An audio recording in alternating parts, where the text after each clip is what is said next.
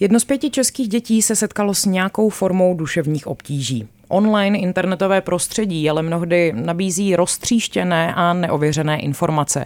Kde je tedy hledat? O změnu se snaží také projekt Safe Zona. Právě na dnešní den, tedy 6. února, navíc připadá celosvětový den bezpečnějšího internetu. O projektu Safe Zona si dnes budu povídat s jeho ředitelkou Marí Froulíkovou. Hezký den. Krásný den. A také hlavní organizátorkou eventu Safe Zony Adélou Tisoňovou. Pěkný den i vám. Dobrý den. Dámy, co je to vlastně Safe Zona? Co to slovo pro vás reprezentuje? Co si pod ním představujete? Tak eh, safe zóna je pro mě určitě bezpečný prostor, ve kterém se cítím eh, v pohodě, jsem v něm klidná a jsem v něm komfortní.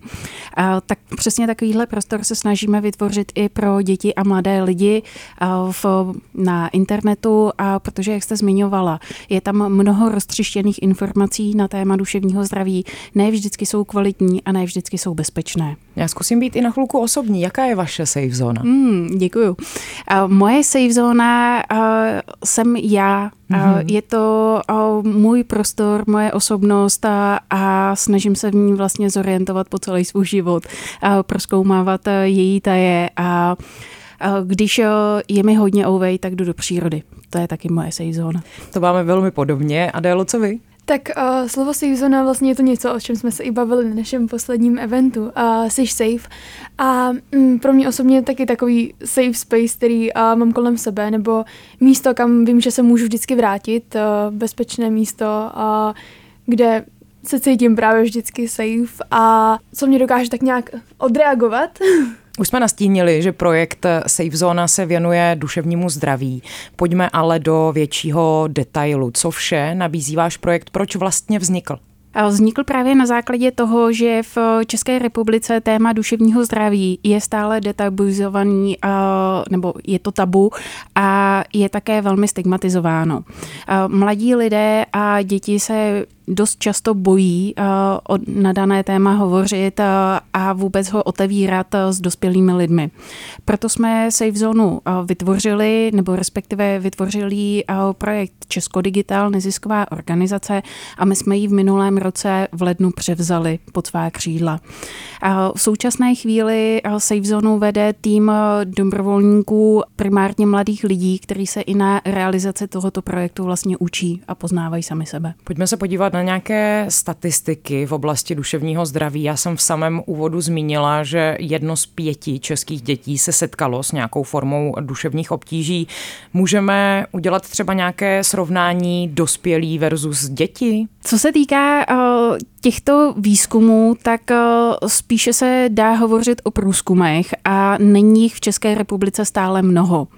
Uh, co se týká dětí, tak uh, zde máme nějaká čísla, Adél? Tak vlastně, jak už jste říkala, tak jedno z pěti dětí se setkalo s nějakou formou duševních obtíží a také už z výzkumů, no, průzkumů, které byl prováděny, víme, že i 50% těchto duševních obtíží se projeví před 14. rokem, což vlastně znamená, že děti jsou ještě na základní škole a to za mě je docela alarmující informace. Co také víme, tak eh, vlastně každý pátý dospělý eh, uvádí, že neumí hovořit eh, s dítětem nebo s mladým člověkem na téma duševního zdraví. Bojí se toho tématu a neví, jaká slova má hledat. I vlastně kvůli tomu rozšiřujeme projekt Safe Zona a chceme v tomhle směru pomoci a vytváříme teď materiály pro takzvané průvodce, ať už je to rodič, učitel, skautský vedoucí, tak aby měl možnost mít k dispozici pracovní materiály, PowerPointovou prezentaci a další k tomu, aby mohlo daná témata otevírat. Jaká témata tam budou? Co se týká základních škol, tak je to napříč. Můj kamarád se trápí identita, sexuální identita, zemřel mi blízký člověk, mám špatný známky ve škole, co s tím a trápí mě to.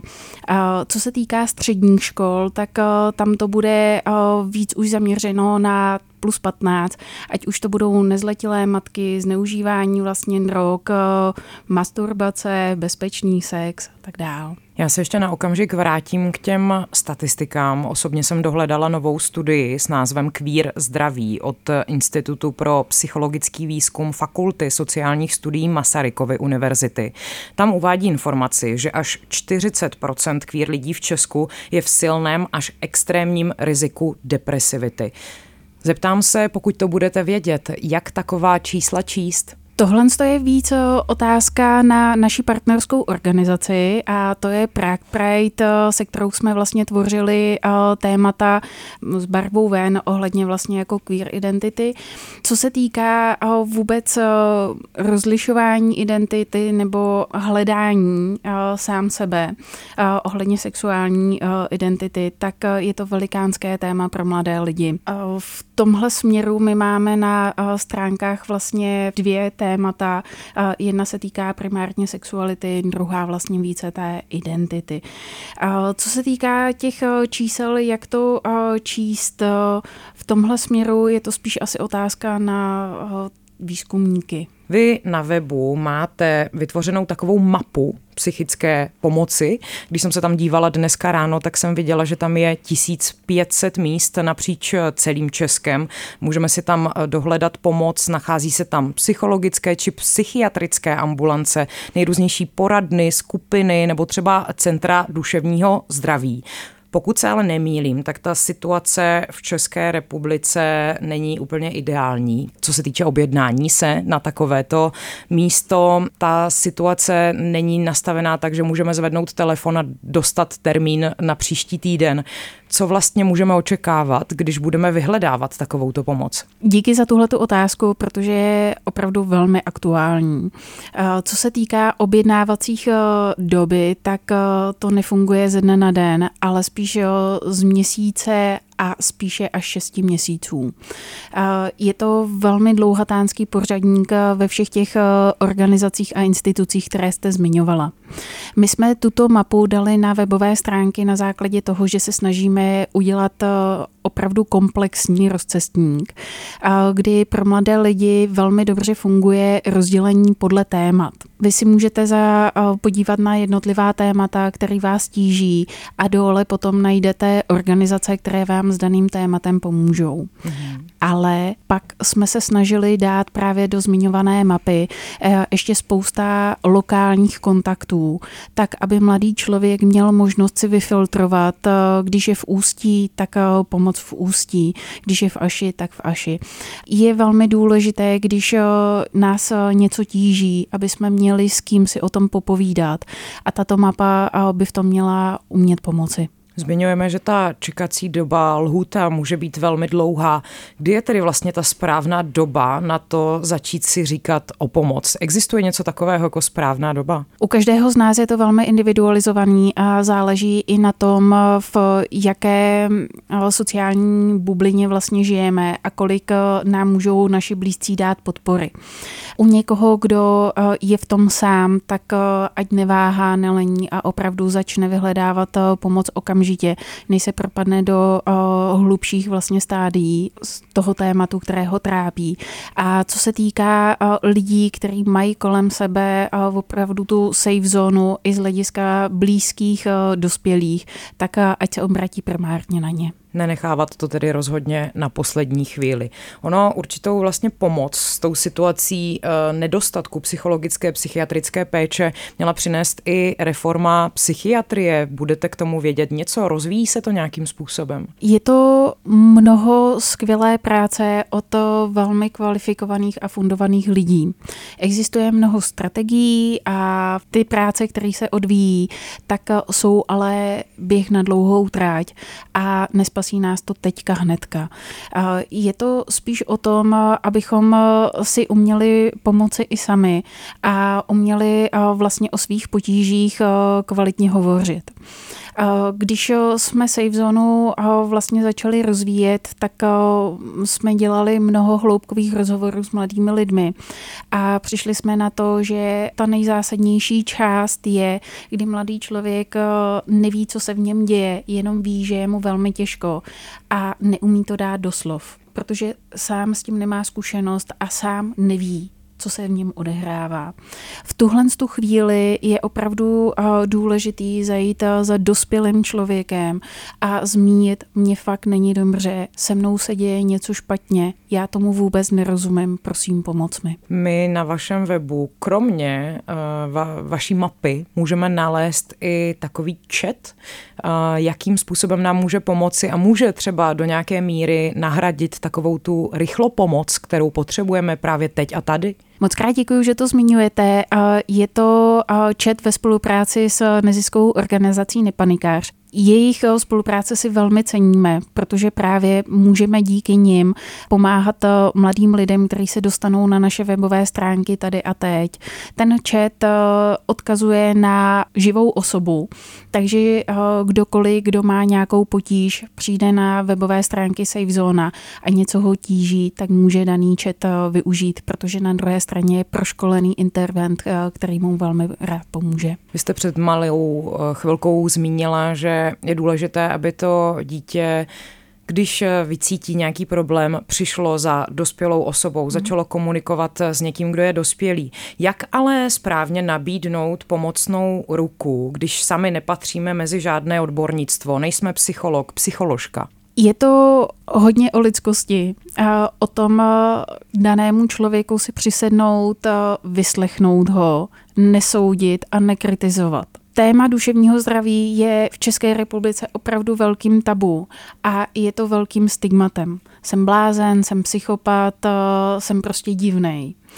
A my bychom velmi rádi tohle z toho eh, pomohli odbourat, eh, protože i COVID nás naučil eh, starat se vlastně o naší tělesnou stránku, ale úplně jsme opomněli tu duševní stránku. O tu se také musíme starat.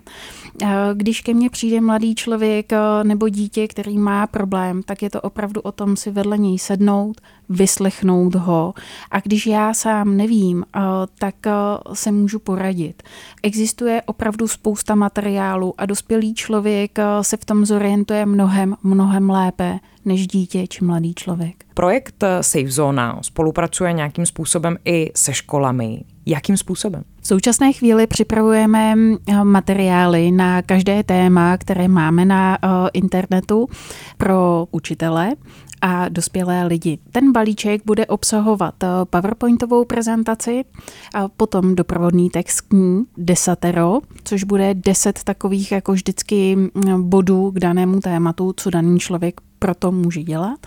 A potom pracovní list, eh, který si učitelé mohou vytisknout a použít ve své třídě k otevření daného tématu. K otevření daného tématu bude to tedy úplně volně dostupné ano. ke stažení. Ano, přesně tak. Streamovací platforma Vojo v loňském uh, roce, na, na loňském jaře nabídla svému diváctvu takový desetidílný seriál Sex O'Clock, uh, na který následovala i výuková videa s názvem After Party. Právě na nich participoval uh, taky váš projekt Safe Zona. Co to je za videa, kde je můžeme najít, co je jejich obsahem? Musím říct, že tohle, za tuhle spolupráci jsem také velmi ráda a to z toho důvodu, že díky ní jsme se dostali k cílové skupině takzvaných neoslovených nepřesvědčených. Tyto videa afterparty, je jich deset a otevírají velmi zajímavým způsobem témata, o kterých se běžně nehovoří.